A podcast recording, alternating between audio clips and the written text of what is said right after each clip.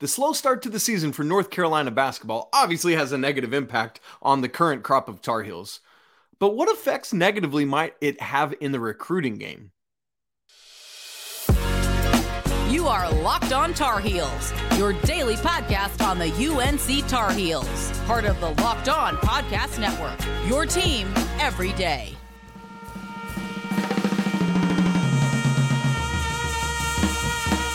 Hey there, it's Thursday, December eighth, twenty twenty-two. Welcome into the Locked On Tar Heels podcast. We're the only daily North Carolina show out there. I'm your host, Isaac Shade, and I want to thank you for making us your first listener watch to get your team every single day. Today, we've got a big recruiting show. We're talking with Jason Jordan, our guy. Uh, got some, some insight about how the game works a little bit, and then we're going to look at a specific recruit, Isaiah Harwell. Let's get right into it. We are joined today by our Locked On College Basketball recruiting insider, Mister Jason Jordan, and all our college basketball recruiting segments are brought to you by LinkedIn. These days, every new potential hire can feel like a high-stakes wager for your small business. That's why LinkedIn Jobs helps you find the right people for your team faster and for free. So post your job for free right now at linkedin.com slash locked on college. Terms and conditions apply. So, folks, what we want to do, we've got a recruit we want to talk about later in the show, Mister Isaiah Harwell. How often do we get to talk about somebody from Idaho and Utah, man? That's going to be awesome, Jason. But before before we get to him, what I want to do is start by looking at how Carolina's early season struggles, how and if that type of thing re- uh, affects recruiting, and, and look at the short and long-term ramifications of that. So, Carolina, for those who aren't aware, I mean, if you're watching the show, you're probably highly aware, is off to a five and four start, including a four-game losing streak right now, having fallen out of the A P poll, the, the earliest A P preseason number one to ever do so. So, Jason, my question to you is this. How much are high school recruits paying attention to what the current team is doing? Uh, they are definitely paying attention a lot, you know, because everybody's watching a lot, especially early on. They watch a lot of the early. I mean, this is where this could backfire on uh, Carolina. So it's the gift and the curse to have all the hype in the world to come off. Most people thought they should have won, won the national title last year. So uh, conventional wisdom says they're bringing the ball to big dogs back, except for um, Brady Manning, which we, we see is a big piece. Um, but, you know, but then you trying know, to fans, say it, Jason, been right? trying to tell the people fans, say, but this is how fans think. And you know, this, they're like, okay, we, we lost Brady, but we got Nance. So same thing, right? It's like, well, that doesn't, nah, it doesn't work like that. You know, maybe eventually. Right. Uh, but, but that, that, you know, you gotta differently. Yeah. You got to stew a little bit, you know, you got to, that, that has to gel and things like that. It takes, got to marinate, you know? And so I think that's what they're seeing now. Is this is a, I think they're going to be okay. But do they watch? Absolutely, because mm-hmm. everybody's like Carolina's going to the Final Four. Carolina's going to. I said it. I mean, I'm still. They still have the talent to for sure. Yeah, absolutely. Um, so um, they are absolutely watching now. And uh, you know, here's the thing with high school kids, it um, the effect is a lot. It's a, it's largely predicated on freshmen and, you know, guys that they just played with in the summer and spring, and not when you're getting two and three years removed, uh, you know, it's not as big, mm. you know, because those guys lose touch. Yep. Yep. And but if I just played against you three months ago in E Y B L, a little bit different. Uh, so, you know, they th- those guys are like Seth and Tyler Nickel and, you know, Jalen Washington hadn't played in a while, but, um, but you know, it looks at, it looks at, that's how they look at it. They, because then they can text their friends like, "Yo, what's up? How is it there?" And this is the type of stuff that happens. So that's where it could hurt hmm. um, some recruiting. And um, I mean, I don't think it would hurt with your class, like you know, sure. but, you like know, in terms of decommits. Is that what you mean? Correct, correct, yeah. right? Um, because you know, you got to look at it. These recruits are like, in a good way, they're like egomaniacs. They're like, yeah, they just needed me. You know, that's, right. That's what they needed me, baby. You know, um, and so, but I think if it continues, um, you run the risk of losing the locker room, mm-hmm. and you don't want to lose the locker room. because I can tell you that uh, in the recruiting process, coaches can't be with the kids all the time. I know sometimes I know a team, and I'm going to say a team. Sure, that's great. Um, lost the locker room, but they had a big-time kid on campus, and they knew that they lost the locker room. So they were trying like to to organize a schedule around not having the kid around just the team, because they knew they had to get this kid on, because he was like, yeah, I'm ready to visit. You know, what's up? And they're like, ah, oh, yeah, come on. And so, but, you know, you can't stop, you know, them, the kids from interacting. And so it went bad. Like, you know, the, the when the coaches weren't around, they were like, yo, man, I'm telling you, don't come here, because, you know, this, this, that. And, you know, when you're losing, it's it's hard to stay mentally strong and stay mm. focused on the, the ultimate goal, because you need success. You know, you need some success. And when there's a consistent failure, not to say for the season, but a loss is a failure, right? So when um, the worst thing you can do to an, a high-level athlete is is for him to lose, right? Especially with all the expectations in Chapel Hill. So, I mean, they've lost four. So, like, everybody's panic mode. You think fans are panic mode.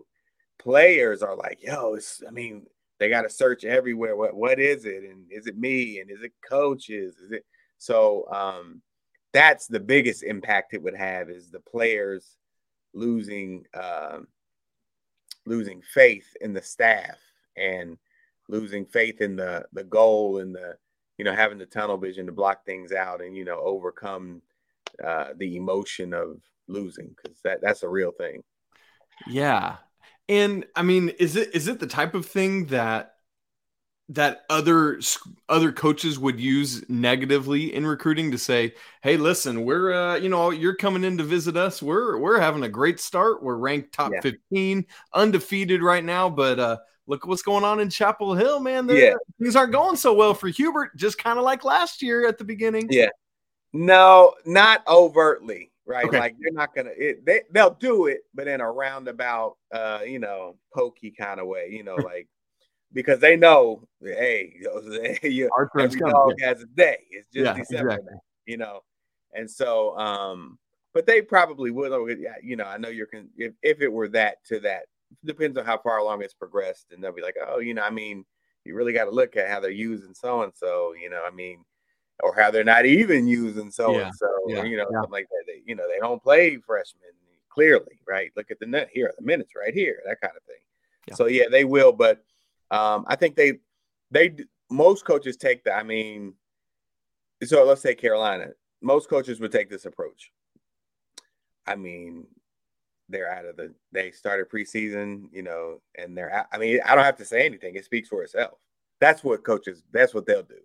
You know, the nice, nasty kind of thing to do, yep. right?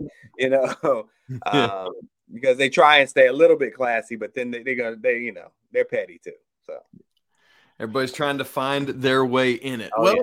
Another angle on this that I want to talk with Jason about is, with things not going well, does that breed potential for some of these guys to stay and improve their draft stock potentially next year? Because there's all sorts of possibilities outside of Pete Nance and Leaky Black. But then also, how does that ref- uh, affect recruiting and playing time on the court? We'll tell you more about that in just a second. But first, this episode is brought to you by LinkedIn. These days, every new potential hire can feel like a high-stakes wager for your small business. You want to be one hundred percent certain that you have access to the best qualified candidates available, so that's why you got to check out LinkedIn Jobs. It's incredibly easy to create a free job post, so why not give it a try? Add your job and the purple hashtag hiring frame to your LinkedIn pri- profile to spread the word that you're hiring. And then simple tools like screening questions make it easy to focus on candidates with just the right skill sets and experience, so you can quickly prioritize who you'd like to interview and ultimately hire. You want to finish the year strong, and the right new hire can help you do just that. LinkedIn Jobs helps you find the qualified candidates you want to talk to faster. So post your job for free right now at linkedin.com slash locked on college. Again, that's linkedin.com slash locked on college to post your job for free. Terms and conditions apply. So, Jason, here's this the second part of this is sometimes when, you know, you have all these big expectations, and I know nobody on, on the current Carolina roster is flying up into the lottery or anything. Um, but a, a beginning to a season like this certainly doesn't help your draft stock. Right. Now, I know we've talked a lot about, obviously, uh, as I just said a second ago, Pete Nance and Leaky Black will have exhausted their eligibility after this season, but Armando Bacot could take advantage of a COVID year. Caleb Love, R J Davis, our junior, you know, you've got all of this kind of thing. Is there a world in which the, the slow start to the season, if it continues in this way, causes some of these guys to look at coming back? And if so, how does that then affect recruiting? Because you've got uh, these other two guys already coming in, signed in Simeon Wilcher and Zayden High, uh, you know, and then you start looking at uh, transfer portal and all that kind of stuff. So how does that angle play into this? So, so different, so two parts there. So if it continues the way it's going now and they underachieve to the point of, let's just call it the worst case scenario, they underachieve to the point where they don't make the tournament. Yep. Right. Somebody's leaving, you know, I mean, you talk about coming back. If they don't make the tournament, I think they'll make the tournament, be clear, but let's yep. just go worst case. Right. Uh, you know, you, it sounds good to say, oh man, they they're trapped. You know, their draft stock won't be great. Um, so clearly they're going to want to do it again, and they're going to be like, "Yeah, we learned our lesson. Now we're ready." Nah, that that's a good for a movie script. That's right. But, but, uh, nah, man. It, you know, these guys are they have egos, and you know, um, they they they they play the blame game. And if they don't make the tournament, the blame game is going to be in full effect. You know, and it's not going to be them. You know, they're not going to be the coach. Whoever it is is thinking is they aren't, it ain't me. Um, and so I think retaining everybody, even if they should, uh, I think they're, I think the transfer portal is going to grab a couple, couple Tar Heels if that's the case. Um, now, it, if it keeps going the way it is, they better all come back. You know, yeah, they better all come back. And the thing is, if they come back, I think they could be strong. And, you know, but, you know, it's got to be like a chemistry thing and stuff like that. The thing that makes me feel like, yeah, that's a real possibility is because we live in a new world now where N I L is getting you this money. So um, you could go to your point. Nobody's knocking on the lottery as it stands, right? Um, so you could go and be a journeyman in the G League, or you can go and be a rock star in Chapel Hill and pull in good money, you know, probably the same money, if not more, yeah, uh, you know, as a uh, junior, senior. So uh, in, in Mondo's case, super senior. Yeah. So, yeah. Um, yeah, I mean that, you know, you know, stack your money. I, you know, now you can say stack your money in college. So uh, nothing is crazy at this point. And, you know, we got a long season ahead. I don't want to throw too much. Absolutely. Yeah. I'm still We're getting way I'm ahead still, of ourselves. confident in my that they'll get it right. I, I think Hubert Davis is an amazing coach. Yep, I agree. Um, and we're really going to find out uh, how he's able to motivate uh, players. Um, and this is this is good. This is good for him, for you guys in the long run as a coach, um, because he needs this kind of stuff. Um, all young coaches do, uh, and they're all going to go through it. So um, he, this is, you know, what's the Drake line? Ooh, I needed that. So I think I think uh, I think that'll end up being the case. Uh, in yeah. Chapel. Yes, absolutely. And, and to your point, Jason, I mean, goodness, in as as recently as two three years ago, if guys, you know, you still would see them, like even if the team underperforms, like think about a a Ben Simmons. L S U didn't even make the tournament his one year in Baton Rouge, and he's still gone. This day and age, it's not that they're gone to the draft. It's that like, hey, we were bad or miserable as a team, so I'm leaving to go to a different school where right. there's better opportunity, not for me to perform better because I'm going to continue to do what I'm doing, but maybe win more. And so yeah. as you said, it's just it's the unknowns of everything are like, I don't know how to be a Division One head coach right now. Like that seems yeah. miserable to me, and I get why Jay Wright, Coach K, and Roy Williams yeah. are all out of the game now. Absolutely. Yeah, the dinosaurs had to go. They can't put up with these egos, boss. The thing is, to your point, that, that one-year transfer wave, it's like, you know, I can go get on a national title contender and be like the the missing piece. Like, oh, you guys need a point guard? Well, you know what I'll do.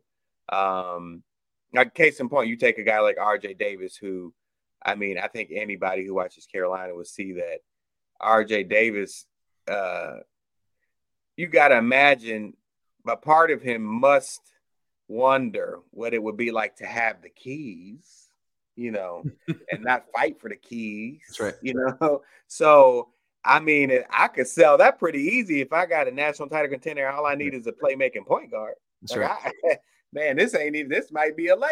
You know yeah. what I'm saying? Let me yeah. get him on campus. He's mine. Yeah. So you have to look at it like that, because um, it's a new day. It's a new day. When we ain't got to sit out no more. Oh man, I mean, it, every everything's up for grabs now. Yeah, I mean, to to make that specific case, you start looking at if you're let's let's just. project out ahead. Let's say Caleb, let's say Caleb's gone, but you've got Seth Trimble and Simeon Wilcher's coming in, as you and I've talked about quite a bit.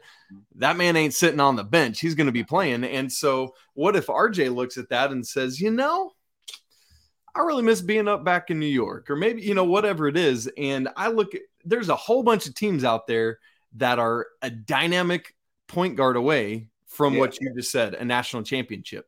And yeah. while, while you want this young man to be loyal to your team, the the chances of him getting out and going, not because he's not loyal to you, but because it's like, I'm I'm going to get the keys here. Yeah. That that is a very real world thing that we're looking at right now. And I'm guessing you have examples that you've seen and heard of that exact thing happening. Yeah, absolutely. Absolutely. And I mean, you know, stuff. Yeah. Stuff, I'm not saying with Carolina, but sure, stuff, sure. stuff doesn't start in the spring. Let's just put it like that. Like, these conversations don't start in the spring. Let you know, so that, you know, back channel, the back channel is is the best channel, you know, on any on any on any T V. Uh, and those conversations start a lot earlier than you think. Um, but I, you know, for them, you know, they definitely. I mean, Georgia Tech and then the Citadel before they play Ohio State. You know, they need some they need some success, and you'd be surprised what one good, cl- you know, we're clicking on all cylinders type game can do. It can just be one, no matter who it's against. Yeah. Um, it can be one game where, you know, the perspectives can change in the locker room. And I think that's what they need. Yeah. And, and I think, I mean, to your point specifically about Carolina's on-court production, part of this, it, it's the logistics of this four-game losing streak. It's a snowball that's just kept rolling, and they've not really been home to practice or get stuff right. right. Like, and like you said, they're home now. You got Georgia Tech, and then the Citadel, who's the worst team on paper on your yeah. schedule. Big yeah. opportunity for some get right yeah. heading into Ohio State and Michigan. Yeah. By the way, a game at M S G, you're not going to get up for that for Ohio State. Yeah. Absolutely. Uh, Yeah, so uh, we'll have to wait and see if Mister Armando Bacot is on the court for those games. That'll make a big right. difference in how it's going. Now, folks, listen, it might sound a little bit crazy to talk about recruiting a sophomore in high school right now, but that is the lay of the land. That's what we do in this day and age. But how often do we get to talk about an elite recruit coming out of the Ohio, Utah area? Well, that's exactly what Jason and I are just about to do. But first, this episode is brought to you by Bet Online, which is your number one source for sports betting info, stats, news, and analysis. Get the latest odds and trends for every professional and amateur league out there. From football to basketball to soccer, even though America's out of the World Cup, and esports, they've got it all at Bet Online. So make sure you check out the lines for Saturday's upcoming game, as we just talked about, against Georgia Tech, and see what you got there for the Tar Heels. It's always the fastest and easiest way to get your betting fix. So head to the website today or use your mobile device to learn more about all the trends in action. Bet Online, where the game starts. Okay, Jason, we're going to head west in the country a little bit for, as I said, a sophomore, a high elite level shooting guard, uh, Mister Isaiah Harwell. And um, this is... Hand up, I've not actually seen him play as of yet, but I've, from everything I've read, just had a great showing at the Holiday Hoopsgiving. Uh, would you just tell us a little bit about Isaiah, some of what he's been able to do well so far in his first couple of years of high school? Yeah, dynamic athlete, six five, can play uh, both wing positions, um, knocks down the perimeter shot pretty efficiently, uh, thrives as a playmaker, but just um, – he's a mentality guy, meaning um, he's going to get by you on the on the perimeter, and he's going to be able to create his own shot.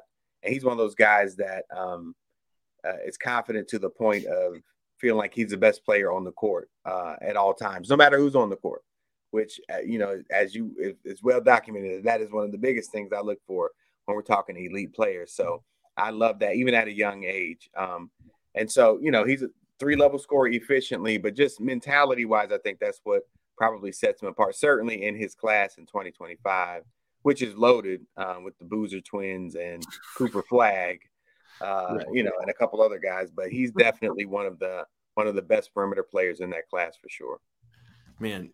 And that, one of the things that I've read about him is um, uh, about Harwell is that he refers to himself, not only as you talked about this three level scoring capability, but as a two way player who like wants that defensive challenge yeah. on that side of the ball. How, yeah. how many sophomores are you seeing? And you see a lot of dudes out there yeah. uh, doing what you do with that level of what I'll call basketball awareness to recognize, yeah. hey, it's not just about me pouring it in on the offensive end, but I can right. impact this game equally as much by stopping my guy on the other end. How, how is that a rare thing, or is that something you see with any level of regularity? No, no, no. That's, that's completely, especially for a younger guy. I mean, you don't see seniors say that. Uh, because I mean, that's where they rest on defense, right? Um, but yeah, definitely um, a guy who can pick up ninety-four feet, and definitely a guy who brings it on the defensive end. And you know, with his mechan- his makeup, and super agile, super quick, covers. You know, he's long too, so he's six five, but his wingspan has got to be. A, I don't know it for sure, but I'd imagine it's in the six nine to six ten range. Um, so he's covering, you know. Um, a lot of space. And so he's, but he's quick enough to say step for step with point guards. So you, I mean, you know, you do the math on that and you know, you can understand why, you know, he's so confident as a two-way player in that class. You know, he played for the Utah Prospects in the Adidas three S S B, and he always took the assignment of the the top guard on the other team. So he was that guy, you know, cut from the, cl- the Kobe cloth, you know, those, these guys study the greats, and they know that, uh, uh, guys like Kobe, when he was on the U S A basketball team, he, they would take the assignment of being the, they wanted to guard the best guard on the other team. You know, they they look at these YouTube clips, and a lot of them talk about stuff like that. Um, now he's one that actually verbalizes it. And so, you know, that's just a testament to him. And, it, you know, you'll see how that he'll, he'll, that type of stuff projects futuristically um, because he's, he's really that good on the offensive end. And when he's bringing it on the defensive end, he definitely could be, I mean, it's early, but he's he's definitely in the running to be potentially the best two-way player in that class. Interesting. And and you brought up the very next point I wanted to go to. Way to make my segue for me there, yeah. Jason, is I know bar, barring a reclass, he's still three three years away from stepping foot on a college basketball court to play. Yeah. What yeah. what sort of things are there for people that are listening or watching? They're like, dude, come on.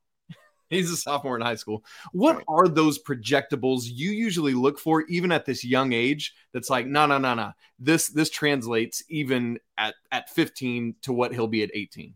Right. Well, first is it's, it's mentality. So you you bringing up that he wants to, you know, he he wants to get after it on the defensive end. That's something that is certainly going to uh, bode well for him uh, from the mentality standpoint. I mean, other things, you know, logistically, he's six five. With a six nine, six ten wingspan. Uh, he shoots, I don't think, I don't know the exact numbers from what he shot in the Adidas three S S B, but I'm, I think it was uh, uh, north of forty percent from the three-point line. And, and we're talking, you know, there's E Y B L. For those that don't know, in the spring and summer, Nike E Y B L is the king. There's no way around it. Sorry, Adidas and Under Armour. But Adidas is second. You know, Adidas is second. So you, there's a lot of talent on the Adidas three S S B. And so he was one of the top players um, on that circuit. And we're talking junior, senior, everybody, all classes. So, um, you know, to be able to play uh, interchangeable at different positions and and guard four positions, potentially um, five, depending on the lineup, I mean, just means he can play interchangeably on both ends of the floor. And so those are the things that will always translate uh, and project um, futuristically. Interesting. Okay. That's great. That's so helpful for, for helping process those kind of things. Now, uh, speaking of the Adidas side of things, obviously we know North Carolina is a Nike, a Jumpman school. Right. We often hear a lot about like, ah, uh, man, the, these Adidas kids are going to be directed to Adidas schools, and, and same with Nike, and very various things like that. And so, you know, like Adidas, you think Adidas, I think Kansas. Like, all right, he well, he's going to be a Jayhawk, you know, and I think people talk about that. Is that overblown too much, or is that a real thing that would stop a young man from going to a certain school? Yeah, I think it's it's more real toward the end of their, you know, uh, high school careers and stuff like that. Um, but yeah, no, it it especially, you know, in the eleventh hour, um, you see uh, the list, and um, like you can take D J Wagner, and you know, he had some Adidas schools and he had Nike schools, and so um, then you saw he was signing deals with some Nike N I L stuff, and so the arrow started to point a little bit more. A little more to Lexington than Louisville. yeah, a little bit, a little bit. Um, so, um, yeah, that is a real thing. And, you know, then the reality is, you know, then they start conversations, pe- more people get in your ear on that side uh, to talk about the benefits of staying in the family. Um, and so, yeah, that that's what that does. It means more people are talking to you about staying on brand. Um, and that, those are big conversations, especially in this era of N I L. Yes, sir. Indeed. Boy, it, it's so great, but it brings with it uh, its own crazy mix of complications.